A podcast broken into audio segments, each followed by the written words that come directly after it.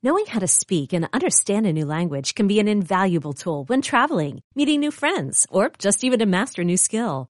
But it's not always simple when you're bogged down by textbooks and structure classes. That's why so many people trust Rosetta Stone. Rosetta Stone is the most trusted language learning program, available on desktop or as an app. It truly immerses you in the language you want to learn, like Spanish, French, Italian, Chinese, and more. You won't just be studying English translations. The Rosetta Stone intuitive process helps you pick up a language naturally, first with words, then phrases, then sentences. Don't put off learning that language. There's no better time than right now to get started. For a very limited time, listeners can get Rosetta Stone's lifetime membership for 50% off. Visit rosettastone.com slash rs10. That's 50% off unlimited access to 25 language courses for the rest of your life. Redeem your 50% off at rosettastone.com slash rs10 today.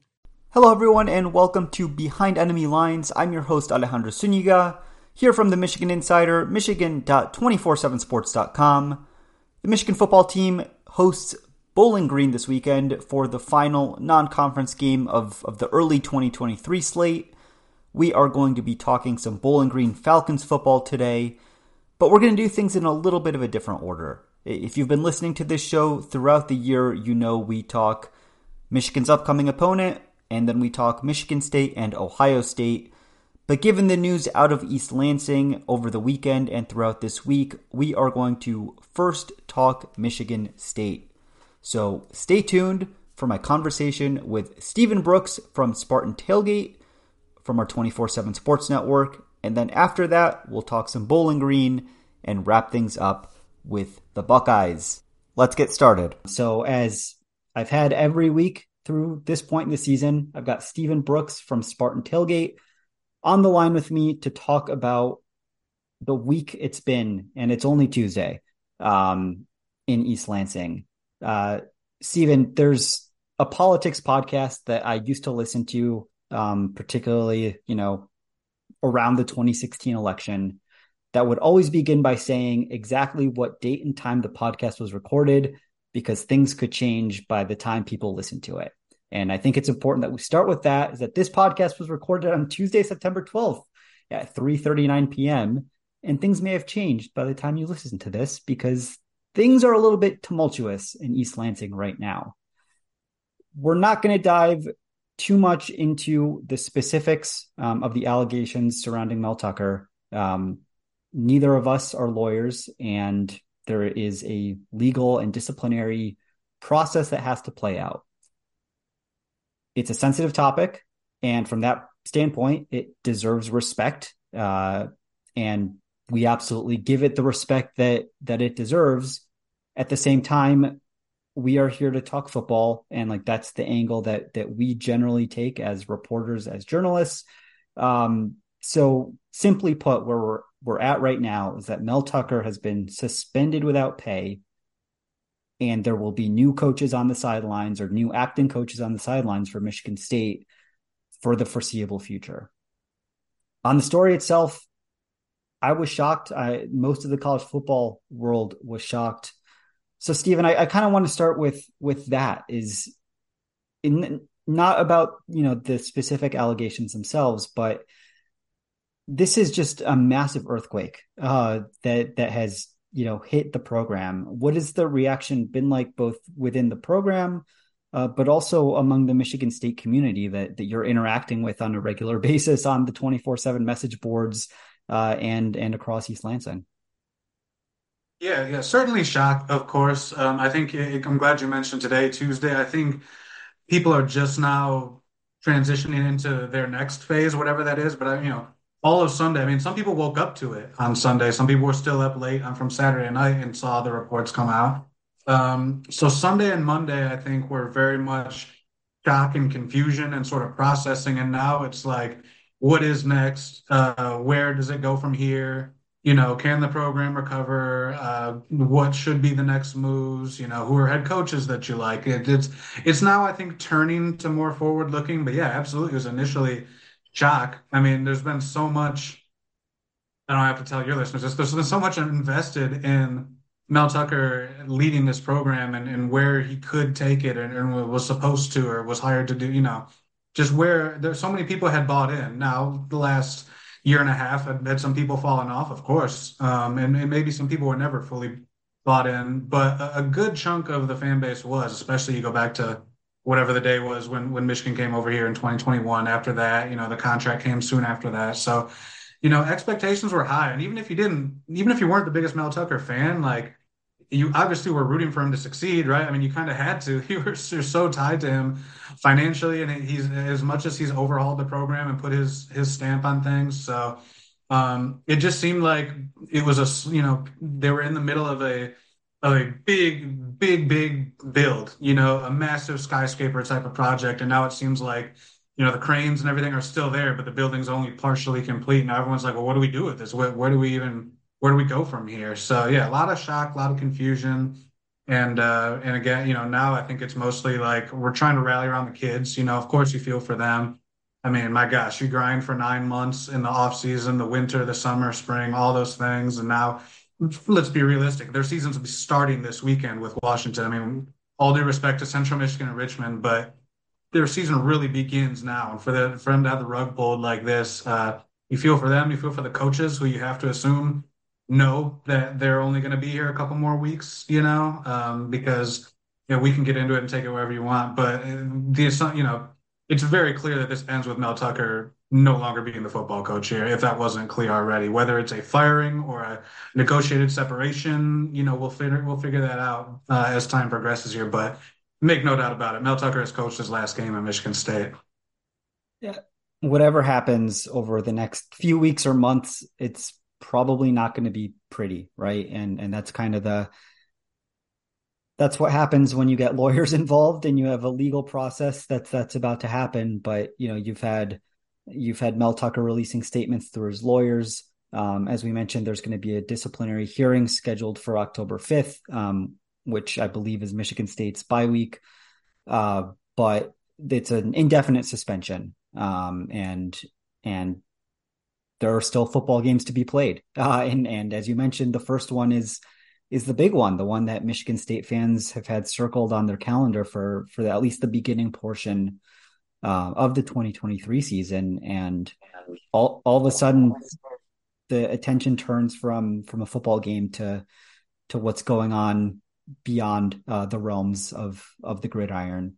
Uh, but to the football effect, um, I, I we were talking offline about how you haven't had a chance to speak officially, you know, in press conferences uh, with Michigan State players, and that's probably a reasonable decision uh, given everything that the program is going through right now.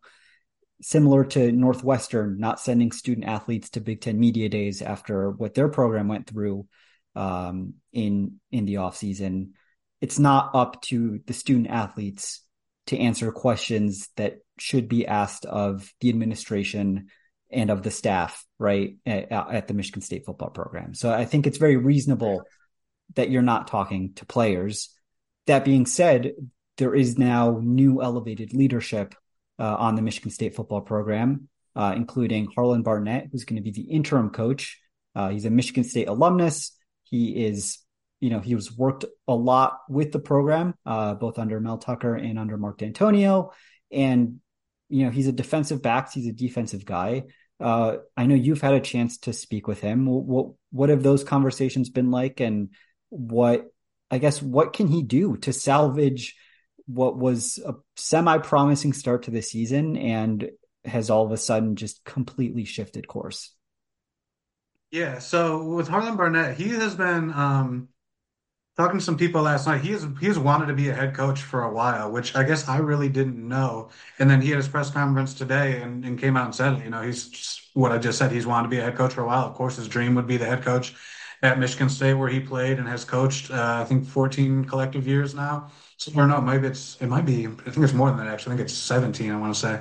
Um, but anyway, guy's been around a lot. And then they did bring Mark Dantonio back as a, his title as associate head coach, but Barnett is in charge as the acting head coach. Um, you know, just to be abundantly clear, it's probably obvious to folks, but I mean, Mark Dantonio is not going to be scheming up third down packages. You know, I mean, that's not what he's here for. Of course, he recruited some of these players still they're still around, including Noah Kim, the quarterback. But he is mostly just to be sort of a calming presence, you know, steady the ship for a while, help Barnett be a head coach um, because their relationship goes back, you know, decades. Um, but it's not like he's going to be on there, you know, making calls or anything. It's not an X's and O's thing, but that's probably obvious. But I've had some people, uh, some read some comments and everything that, that maybe I guess it's not that obvious. So I felt like I should say that. With Barnett, yeah, I mean, there's some of that still applies too, though. I mean, you just want to see him. He's never been in this role, okay? I mean, so there's that. But you but you want to see him obviously calm the waters, you know, um, demonstrate you know leadership, uh, get the guys to buy in and get them to play hard. I think is what you're looking at now. I mean, I never had much faith that they were going to beat this Washington team anyway. You know, now there's there's so many different factors in play. I mean, we've we've seen it right where adversity strikes, a team rallies, and put forth an effort that you just don't see coming. That's it's a little uncharacteristic in a good way you know, so maybe they can have a Disney movie type of moment on Saturday. I still doubt it because I just think Washington's that good. Um, and they're built in a way where their passing game is just so prolific. They've got multiple pros at receiver. Michael Penix is outstanding. And they're built in a way to sort of poke the wound of Michigan State's defense, which is that back end that's young and untested. And, and maybe we'll, we'll turn into something as soon as this year. But right now, we just don't know about those guys yet. So um, from the football side, it doesn't look great. But when you ask about Barnett, I mean, yeah, I think folks just want to see him, you know, just like I, I mean, it sounds simple, but like show leadership, right? I mean, it's it's what happened was so bizarre and, and lacking, you know, judgment and, and leadership and maturity that uh, I think that alone just run a run a clean, smooth operation. You know, don't don't have ridiculous stuff happen in games. Be play discipline, play clean. Um, don't lose games by coaching, you know, and just keep the team together, keep the program together. Just put something, I guess I could have just said it as simple as this, but like put something out there, put forth a product that fans can be proud of. You know, nobody's expecting them to make a run at the Big Ten here, or do anything ridiculous, but just, you know, don't embarrass the fan base and the supporters, the players, those those those guys' parents, the staff, all that stuff. Just just, you know, put forth an admirable admirable showing to give people something that they can, you know, at least tip their cap to at the end of the day. Again, no one's expecting trophies or titles or anything like that, but um, it, it could also, you know, we've all seen these things sink and crater into the middle of the earth too. So don't let that happen. You know, sort of just steady things. If they could keep a couple recruits on board, of course, maybe somehow pick up some more, but that seems completely unrealistic. Uh, yeah, just provide a good experience for who's left, uh, meaning the players, of course, first of all, give them a good experience for this year. You only get so many college football seasons. Uh, whatever happens next year, happen you know wherever they think they're going to be next year, whether it's here, the NFL, or another school, they still have things to play for. They still all need and want good tape um, for any of those three scenarios. So if you're Barnett, yeah, just make it a good experience for everybody. Make make make the fans feel good at home with, with some competent football, but most importantly, make sure the kids, uh, you know, have an opportunity, have a season that's worthwhile. I guess is the best way to put it. Yeah, th- this feels like the sort of football game that when Michigan State takes the field uh, on on Saturday late afternoon, I think it's a five o'clock kickoff against Washington, if I'm not mistaken. Feels like the sort of game that Michigan State fans and players and the coaches that are left on the staff are just going to be really appreciative of the fact that they can play a football game and have a bit of the conversation around them shifted away from the things that were outside of their control entirely and have nothing to do with them and be able to do you know what they are either employed or attending Michigan State University to do, um, which is at least in part to to compete at and and win football games.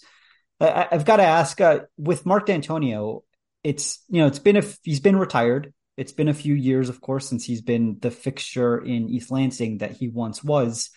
What's what's the sentiment among the fan base that he is back in this role with the program. I mean, certainly Mark Dantonio elevated Michigan State to uh, to excellent heights. Right, he took Michigan State to to the college football playoff before Michigan got there.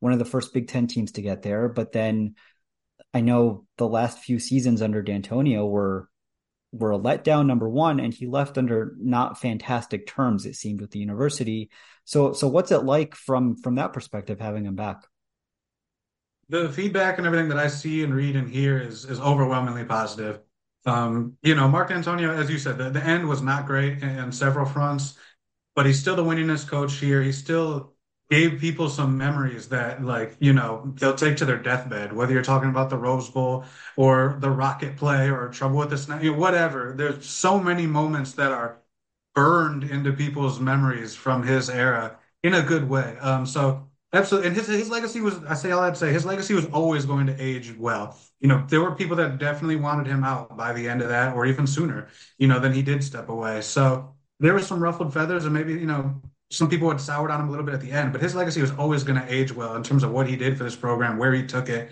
and winning three Big Tens, all, all the different things that he did.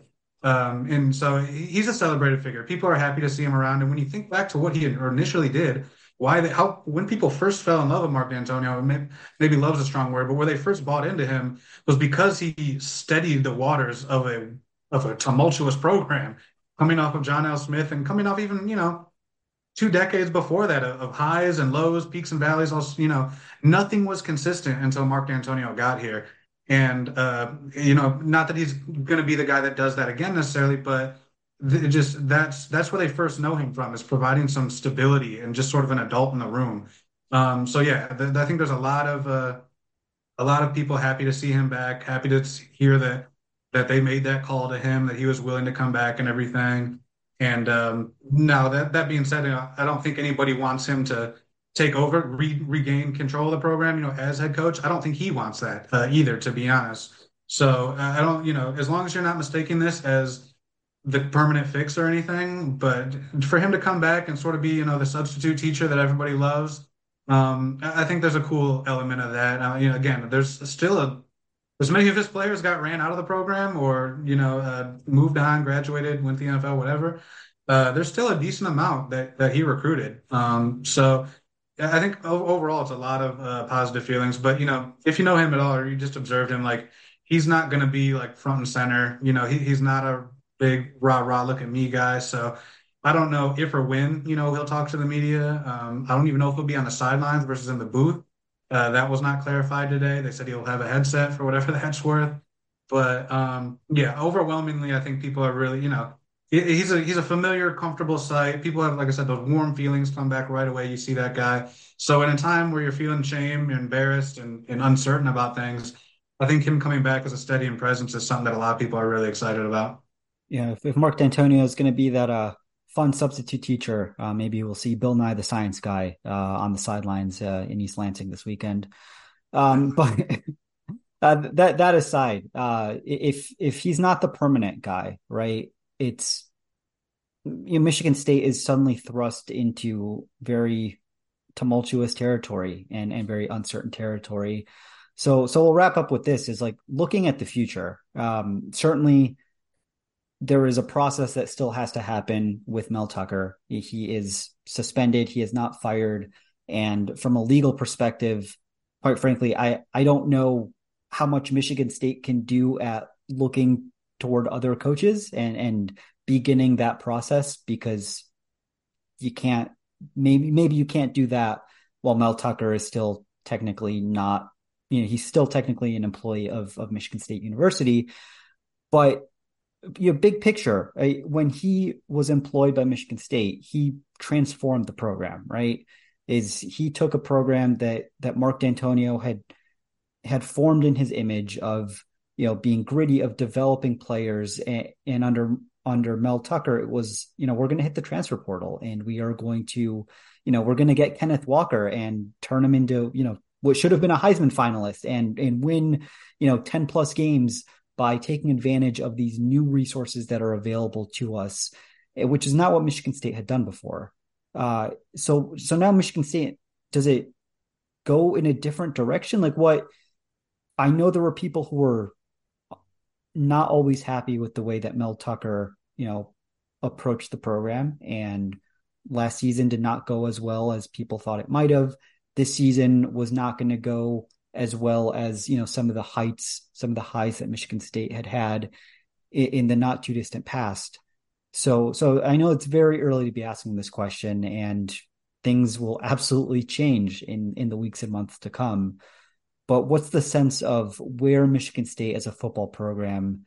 Where does the ship turn in the future? Yeah, I'll start by saying uh, Harlon Barnett mentioned today in his press conference that you know it's his understanding that because this is fairly rare. I mean, we see interims every year and acting, you know, acting interim, whatever. But like he's gonna get ten games. You don't see that too often. So he he said uh, it's his understanding that you know this will he will have the opportunity to to throw his hat in the ring for that. You know, if and when that time comes, and you know that's of course the assumption from everybody that that this job is going to come open uh, at some point. So, you know, he'll, he'll factor in somewhere, I think, depending on how this season goes. I think he'd still probably be a long shot unless thing, you know, he really works magic this year. And so then, you know, Michigan State, uh, the community, you know, the athletic department, the leadership with still an interim university president, the donor base, that, that high level of the donor base is going to have to figure out what they're willing to do and who they want to be because Mel Tucker didn't hear no very often. You know, he, he wanted the contract, he got that. He wanted the football building, he got that. He wanted a big support staff, he got that. He wanted a big coach, uh, big assistant pool for salaries, you know, support staff, assistants, creative, all that type of stuff, nutritionists. He got all that. Yeah, I don't know if he was ever told no, quite honestly. So Michigan State was all in. Are they willing to continue to do that? Now that it just kind of blew up in their face, you know, are the donors going to pull back and say, "Wait a second, I'm not just writing any more huge blind checks here, or you know, I'm going to double down and, and here's even more. Maybe it goes that way. I, I don't know, but they're going to have to. All the power players are going to have to be on the same page and figure out what they want to be, um, because things are only getting more competitive with the way the conference is going. Uh, the sport, you know, is changing to where your team is just your team year to year. You really don't have a program. It's, it's like every year is in its own vacuum almost because it's so hard to retain players, especially the where Michigan State is on the pecking order right now. Um, where that will, what type of NIL situation are they able to have? Do they want to have? You know, again, how much do you pay kids right out of high school to lure them here? How much are you saving to retain players that you found and developed? Uh, you know, your how much you paying your starters versus keeping guys in the pipeline that you wanted. You know, all those things. Um, I mean, Michigan State, look, they've shown their willingness, man, and they have the money. It's not that, but but it's it's well, it's not that the money isn't there. I guess I'm saying, but will the willingness still be there? Um, that's something that they're going to have to figure out. Now, this is awful. This is ugly. Nobody wanted this. Nobody likes this. But you know, if you want to try and look hard in, at a silver lining, it does give Alan Haller, the AD, three months here to basically game this out. You know, and come up with a lot of different ideas to vet different people. You know, he just hired a women's basketball coach um, a couple, you know, earlier this summer and uh, there was reporting later that he went. She, Robyn Fralick from Bowling Green is who he hired, and there was reporting that he went out went down to a Bowling Green game in just nondescript, like all black clothing or something. No Michigan State logos, no nothing. Sat up, I think, in you know in the upper deck or not anywhere uh, fancy in the arena or anything, and just sort of took in the vibes incognito. You know, asked some fans what they thought of her and stuff. So if he wants to make a few covert trips like that or something and do something and get his homework done early, um, that is an advantage. You know, they will have time to get this right. And everything I just said about getting all the other people on board, there will be time to make that happen too, which is the opposite of how Mel Tucker got here, where it was very rushed of the worst possible time basically in the calendar to be doing it. Um, so Michigan State, and they're, they're kind of first to market here. I guess maybe Northwestern, we'll see what happens there, but they're one, they're the or one of the first Power Five jobs that's open so they'll have the opportunity to make a very, very informed hire. And uh, and I'll just add real quick, you know, Alan Haller has been the AD for two years now, going on two years, I want to say, and he's made several hires um, in the you know the Olympic non non revenue sports side. And his track record so far suggests that he will look for a proven head coach that you know maybe has done it at a lower level, like a Robyn Fralick from Bowling Green to Michigan State. Um, he's done it elsewhere with softball. Um, I want to say women's soccer as well. Um, but it, that's that's his track record thus far. And he had a huge hand in hiring Mel Tucker as well, even though he was not the AD in title at that time. So, so when you're looking at people or names to watch, you know, don't rule out, I guess, somebody who's having success at a at a perceived lower level or something like that, but somebody who has been a head coach before. I don't I don't know as much about the hot coordinator name or something like that. You know, to be a first time head coach just doesn't seem to be his style. So yeah, I'm sure we can talk about that a lot more as as we move forward. But um, it's going to be fascinating. Again, the biggest thing is just Michigan State has to figure out what they want to be and and and uh, what they're willing to invest because I think this this is a shakeup. Obviously, that's making everybody question everything. Certainly a lot of questions will be asked and answered uh, out of East Lansing uh, in the weeks, months, and and potentially years to come. Uh, Stephen, thank you so much for for taking this time out of what I know has been a a very busy week for you. Uh, you can follow Stephen over at, at, Spartan Tailgate, which is part of our 24 7 sports network. Uh, he's on Twitter at Stephen M underscore Brooks. Stephen, I'm sure you're looking forward to, to having an actual football game uh, to cover this weekend. Um, but thank you, and we will talk more next week. Absolutely, man. I'll talk to you soon. eBay Motors is here for the ride. Remember when you first saw the potential? And then through some elbow grease, fresh installs, and a whole lot of love, you transformed 100,000 miles and a body full of rust into a drive that's all your own. Look to your left. Look to your right. It's official. No one's got a ride like this. There's nothing else that sounds like, feels like, or looks like the set of wheels in your garage. With over 122 million parts, you can make sure your number one ride or die stays running smoothly. So there's no limit to how far you can take it. Brake kits, turbochargers, engines, exhaust kits, roof racks, LED headlights, bumpers, whatever your baby needs, eBay Motors has it. And with eBay Guaranteed Fit, it's guaranteed to fit your ride the first time, every time, or your money back. Plus at these prices, well, you're burning rubber, not cash. Keep your ride or die alive at ebaymotors.com. Eligible items only. Exclusions apply. Introducing the two-way V4, where groundbreaking fuel cell technology meets fresh foam cushioning for the ultimate performance. With fuel cell, each step feels explosive, delivering unparalleled energy return. Paired with fresh foam, experience maximum comfort throughout the game. Its lightweight textile upper offers support and breathability without sacrificing agility. Whether you're hitting the clutch shot or locking down the opposition, the two-way V4 gives you the tools to play at a high level. Learn more and purchase the two-way for yourself at newbalance.com. We turn our attention now to the Bowling Green Falcons, who are coming to Ann Arbor for the final non conference game of Michigan's 2023 season. Excited to have with me today Chase Bachman. Chase is a sports reporter and anchor at WTOL 11 in Toledo, also a Bowling Green alumnus. Chase, Bowling Green is one and one this season. Uh, they opened their year with a loss at Liberty, one at home against Eastern Illinois, and are coming to Ann Arbor as 39 point underdogs. All that being said, there's a lot of buzz uh, around Bowling Green about this game, as we were just talking about off air. Why is that?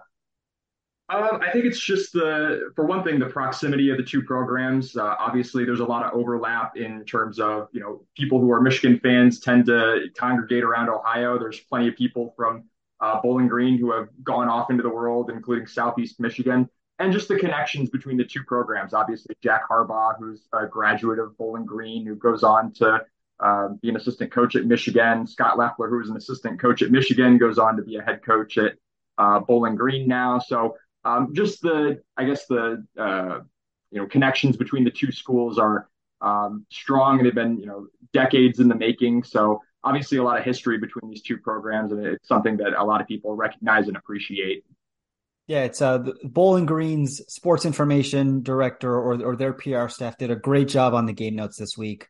Uh, it's, I mean, as a journalist and someone who's covering, you know, covering teams that you might not know as much about, it's uh, it makes my job a lot easier. But they did a great job in kind of listing out all of the connections between Bowling Green uh, and the University of Michigan. And you just named a few of them, but just to uh, just to make sure we get their names out there. Head coach uh, Scott Loeffler, uh, obviously University of Michigan, former quarterback, uh, former assistant with the program. He was, I believe, a, a GA or a student assistant uh, in '97 when Michigan won its national championship.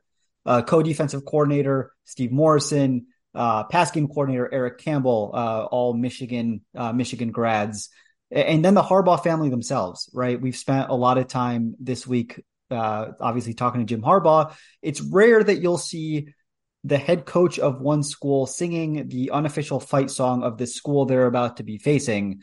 Uh, but but Jim Harbaugh on the radio last night was singing "Ay Ziggy Zoomba," uh, which uh, it's uh, you, you, just don't see that very often. It's not no, you don't get before. Yeah. Uh, it's you know I don't think I've heard Jim Harbaugh sing before, so uh, so so that was new to me. Uh, but this uh, this Bowling Green program, uh, and what Scott Loeffler and his staff have done, it's it's been a, a very big rebuild, right? And I was reading that when he took over, uh, it was it had been the three worst seasons of Bowling Green football, and those followed the three prior were the three worst seasons of Bowling Green football record wise. So it's been a, a long rebuild. I guess why has it been such a long rebuild? What happened to, to get to this point, and where is Bowling Green in that process? Uh, well, I think a lot of people in Bowling Green probably trace it back to just a decade ago when Bowling Green was one of the best programs in the MAC. If you remember, I mean, they were going to three straight MAC title games. They were uh, beating teams like Northern Illinois. They had won MAC titles in 2013 and 2015. Uh, it was after that 2015 team, Dino Babers ends up leaving the program, takes the Syracuse job, uh, and then Bowling Green hires a guy named Mike Jinks. Uh, in the next two and a half years, they end up going a combined seven and 24. So uh, about as bad as it can go, probably for a program. Um, and that's where Scott Loeffler comes into the picture.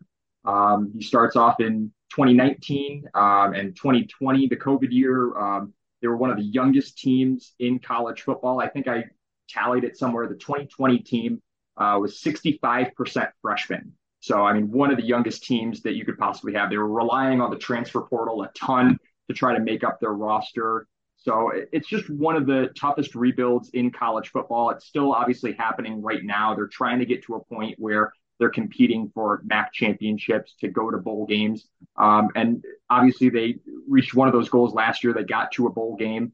Um, they've been kind of in contention for a MAC title. So they're, they're just continuing to try to rebuild, but it's been one of the tougher jobs in college football.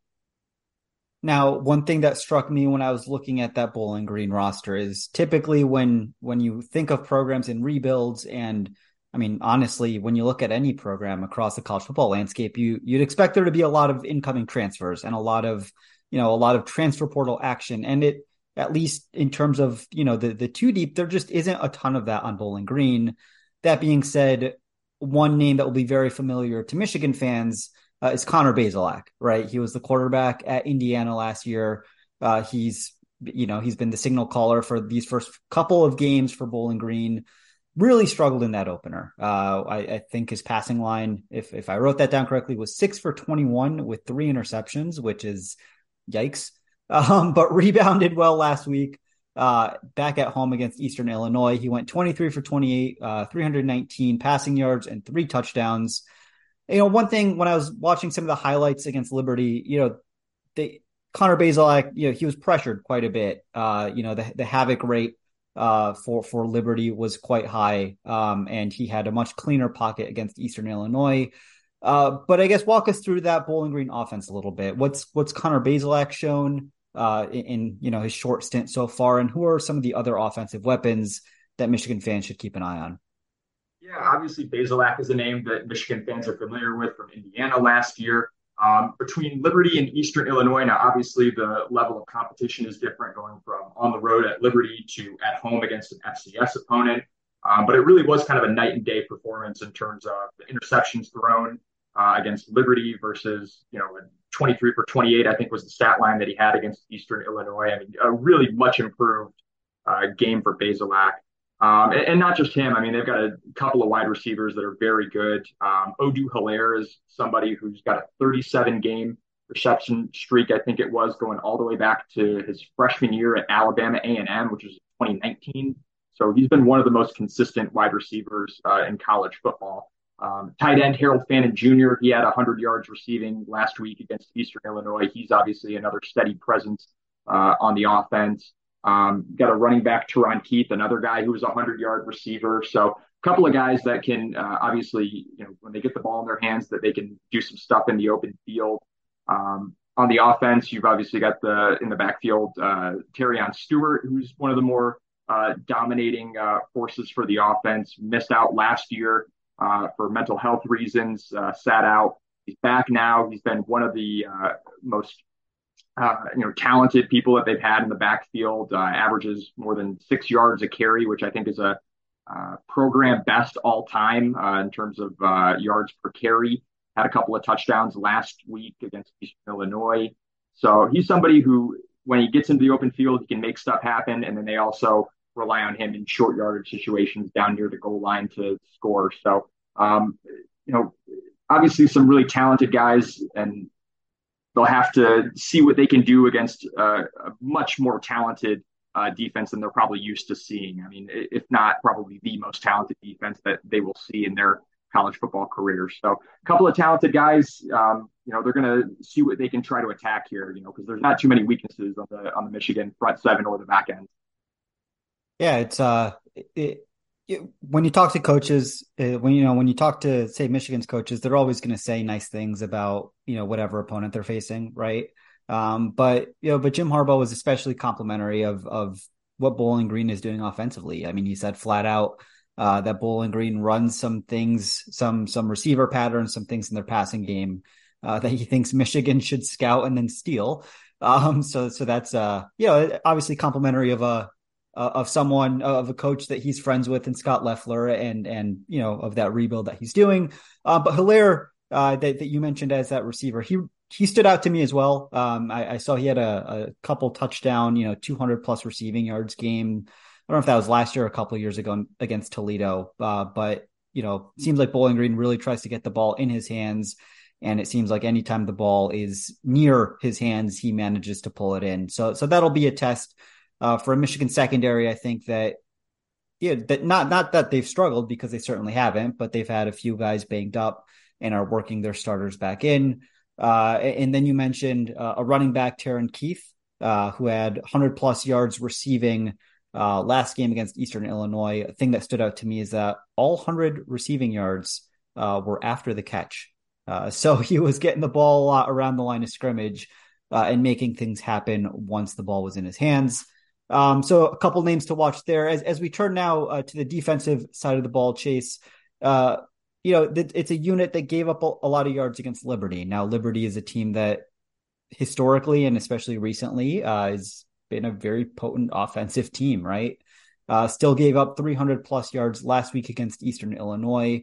Uh, what are some things Michigan fans should be watching for, you know, when Michigan has the ball?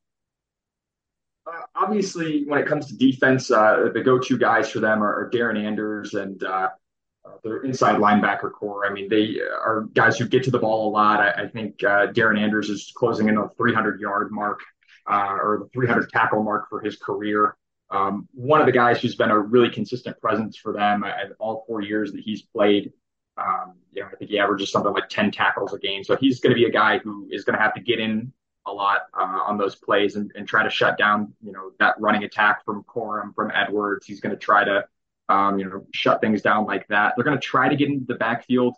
Um, but again, this is one of those, you know, most talented offensive lines that Bowling Green's had to go up against. So um, it, it's tough to say really how they're going to fare against uh, something that, you know, some group that talented.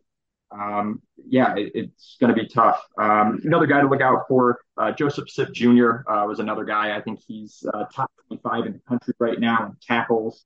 Um, I ranks third in the MAC right now in tackles. Uh, another guy who obviously gets in on a lot of plays. Um, he's going to be a name that you probably hear a lot um, as uh, Bowling Green plays. A um, couple of guys on the edge, uh, Demetrius Vardaman, uh, Davon Ferguson. Both guys have kind of shown an ability to get into the backfield and get to the quarterback. But obviously, like I've said before, that's going to be a tough thing to do against a, a good offensive line in Michigan and obviously a very mobile quarterback in JJ McCarthy. So uh, it'll be interesting to see that battle kind of play out over four quarters. Yeah, I was certainly JJ McCarthy has had two of the best games of his uh, of his career, uh, and and yeah, opponent caveats apply, but you know when he's setting passing percentage records as he did in week one, and then came very close to doing that again last week against UNLV. Uh, one thing that Michigan's coaches are are very very happy with is no sacks. Um, no sacks so far against uh, that Michigan offensive line. JJ McCarthy, obviously, you know, identifying protections and moving in the pocket has something to do with it. Uh, and a Michigan offense that, if you're nitpicking, um, it's that the ground game has not gotten going uh, in the way you'd expect, given Michigan's success uh, in that aspect in 2021 and 2022. Um, all that being said, and as you've sort of alluded to uh, over the last couple of minutes, uh, this is a 39 point spread uh, at last I saw. You know, this is not a game that that the odds makers think is going to be particularly close. Um, you know, as as Michigan fans are looking at a non-conference schedule that has been pretty weak. Uh, the games have sort of played out at least through two weeks as most people expected. Right? Is that Michigan took early leads, built comfortable leads, and you know scuffled a bit maybe in the fourth quarter with backups in, but in games that never really were in question. Uh, so Chase, as you're watching this game on Saturday, you know it's going to be under the lights. It's going to be it's going to be a fun atmosphere and and hopefully a good experience for the Bowling Green players. Uh, but is there something in particular you're watching for, whether it's to keep the game closer than people expect, or just something uh, that you think Bowling Green can take away from this game as it chases bowl eligibility for another season? I think the one thing that people may be surprised about if, if they're not uh, really paying attention to is Bowling Green's special teams. Um, I, I, think they've kind of quietly had one of the best special teams units in the country. Uh, Michigan is obviously no stranger to you know high level special teams play, um, but I think I saw somewhere the Falcons have blocked 11 kicks uh, since 2021, which is best in the country.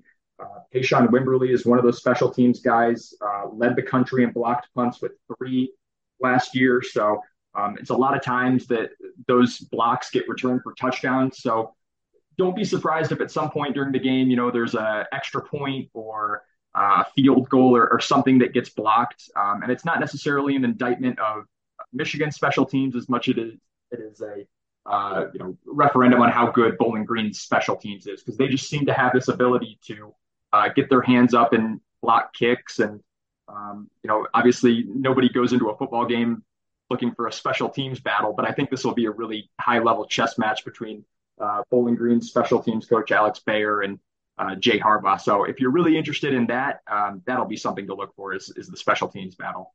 Yeah, it's an area Michigan has typically been very strong in these last couple seasons. Uh, I think I saw that that Bowling Green did have a a blocked field goal return for a touchdown against Liberty in Week One, uh, and that seemed to kind of kickstart a game that was veering more toward blowout category and gave Bowling Green a chance to stay in it. Uh, and Michigan is breaking in new new specialists uh, and had some issues in its kicking game in Week One. Chase, thank you so much for taking us behind enemy lines and giving us a closer look at Bowling Green. Uh, Chase Bachman, uh, again, he's a sports reporter and anchor at WTOL 11 in Toledo. Uh, Chase, where can folks who want to follow your work? I know you you are very deeply embedded with the Bowling Green program. Uh, where can folks follow you throughout this week before this game? Yeah, absolutely. Best place to find me is uh, on uh, X, formerly known as Twitter. You can follow me uh, at Chase Bachman. that's where I do all my best tweeting. It'll be. I'm curious to see at what point people stop saying X, formerly known as Twitter, uh, or Twitter, or X, or whatever you want to call it. Like it, nobody just says X. Uh, and this is very much a tangent, but I wonder if that will ever happen or if the program or if the uh, the platform will collapse before that does. Uh, anyway, Chase, thank you so much for your time. Stick around. We'll be right back talking about Ohio State. Turn our attention now to the Ohio State Buckeyes. Have with me, as I do every week, Patrick Murphy, who covers the Buckeyes for Bucknuts over on 24 7 Sports. Patrick, Buckeyes beat Youngstown State uh, by a, a, very familiar score, 35 to 7, uh, equal scoreline to the Michigan football team. Uh, Western Kentucky is up next for Ohio State. That's a four o'clock kickoff at the Horseshoe. Of course, that's the final kind of tune up game, if you will. Um, Western Kentucky's got, I shouldn't call them just a tune up game. They've got a, a, good offense that will certainly test the Ohio State defense. Uh, but before that big marquee showdown with Notre Dame uh, coming up in a couple weeks. Uh, so so Patrick, week one to week two, the you know the the mantra across football really is that's when you see the most growth in a football team. Uh, so what were your takeaways? What are what are the areas that Ohio State improved week one to week two? Quarterback play for sure. Kyle McCord certainly looked more comfortable. Um, and I know we talked last week. He he was improved. You know, I thought he had a better second half than the first half. And this, and he even talked about after the game. Um, this was you know, obviously a more comfortable environment playing at home. And he'd done it before, right? He'd he'd gone out there one game and and pretty much, you know, even though they haven't named him the full time starter, I think we can all kind of read what the actions are here. And and he took the vast majority of the snaps again. So I thought that was that was improved. Obviously, if you look at the stats, he links up with Marvin Harrison Jr., his high school teammate, for two touchdowns. You'd like to see that if you're a Buckeye fan. Um, and they, they just looked more in rhythm. Uh, it wasn't perfect by any stretch, but certainly a, a step in the right direction. Uh, defensively, again, pretty good. They did allow Youngstown State uh, two drives at the start of either half. One that was Youngstown State's first touchdown, and the other was, um, I believe, it ended in an interception, which was the first turnover of the year for the Buckeyes.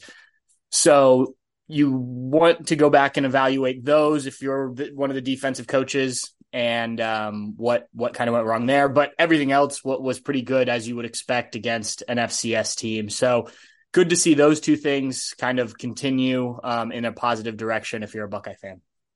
Patrick, well, what's the what's the temperature in the room right now with Ohio State fans? It's uh, you know, it coming from a Michigan perspective, uh, you know, I'm not as plugged into that fan base, so I kind of hear when, when you're on Twitter, when you're on the message board, sometimes it's yeah. it's you know things are as good as they possibly could be, or as worse as as bad as they could be, with really no in between. You know, I hear Joel Klatt uh, over on his fantastic podcast talking that there should be a, a, level of concern with Ohio State with how they looked last week or in week one. Uh, after, you know, a better offensive outing, uh, after, you know, the home opener, a comfortable victory, especially after those first couple series, things cooled down a bit, or is there still some concern among Ohio State fans? Uh, there is rarely a week that goes by, and I say that in or out of the season, where there isn't a significant amount of concern among Ohio State fans. I think even after they won the national championship in 2014, it was like immediately on to being concerned about what's coming next. Uh, and I say that somewhat jokingly, but look, this is the standard at Ohio State. And obviously, they've come off two years where I would say fans feel like they didn't meet the standard. Um, you know, obviously losing to Michigan and, and two years ago, not making even making it to the playoff. So I think, look, it's tough to really make, and I said this on our podcast after the game, it's tough to make like really sound statements about a lot of these teams early that haven't played anyone. I'm sure you're in a similar boat with the Michigan situation. Um, now Ohio State did play Indiana, but I, you know, I, I still, as we've talked about, I don't think Indiana is going to be that great, and that was week one on the road. So I think there are definitely areas that you should be concerned about. I think the fact that Ohio State on either side of the line of scrimmage in the trenches didn't bully a Youngstown State team is uh, a problem for this team, especially considering the lack of a pass rush that they had a year ago at times, and and the fact that we knew coming in that this offensive line was going to be question questionable. Um, so I would say that there is some some area for concern, but you know, as uh, you know, the fans I think probably always oversell things, and then the coaches try and like bring it back when we talk to them, and you know, Ryan Day keeps saying that the things he sees are fixable, right? Especially on the offensive line. So we need to see those things be fixed. And there were some good plays from the offensive line in, in this game, and, and the defensive line did some things, especially on the interior. But I understand from a fan perspective, especially when you know two weeks from now you've got to go to South Bend and, and Notre Dame Stadium and play in, in a major game. And in that game, things will have to be at a much higher level than they've been through these first two weeks. So it's definitely there's definitely concerns among Buckeye fans, I guess, is the short answer to your question. Yeah, and, and if you've listened to this show throughout the week or throughout the weeks that we've done this, uh, Patrick, you've talked at length really about the offensive line mm-hmm. and particularly the the couple of new tackles. Uh, I believe it's the left tackle who's the transfer from San Diego State. Is is that yep. correct? Yep. Uh, and, I was i was reading coverage uh, over on on Bucknuts over on twenty four seven Sports. You guys do a great job. Uh, but one thing that really stood out to me was that Ohio State through the first couple weeks of the season ranks 128th in the country in third down conversion percentage, um, just a tick under 17%. So certainly some areas to clean up. Uh, Western Kentucky uh, coming to town uh, this week and, and should maybe give an opportunity for that. Uh, Patrick will be talking next week uh, with with an eye to recap that, and then of course the biggest focus looking ahead at what's going to be a really fun game against Notre Dame in a couple weeks. Patrick, thank you so much. You can follow him on Twitter at underscore Pat underscore Murphy. Of course, follow all his work over at Bucknuts and at 24 7 Sports. Appreciate it, Patrick. Yeah, absolutely. Thank you. And that's going to do it for this week's episode of Behind Enemy Lines. For myself, Alejandro Zuniga, and all our staff over at the Michigan Insider, thank you so much for listening. We have a lot more content over on our website, michigan.247sports.com.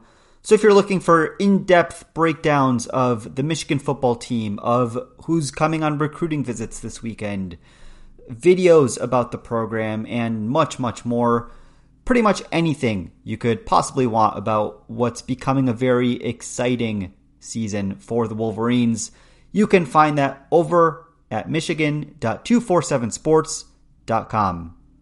I'll see you at the big house. Okay, picture this.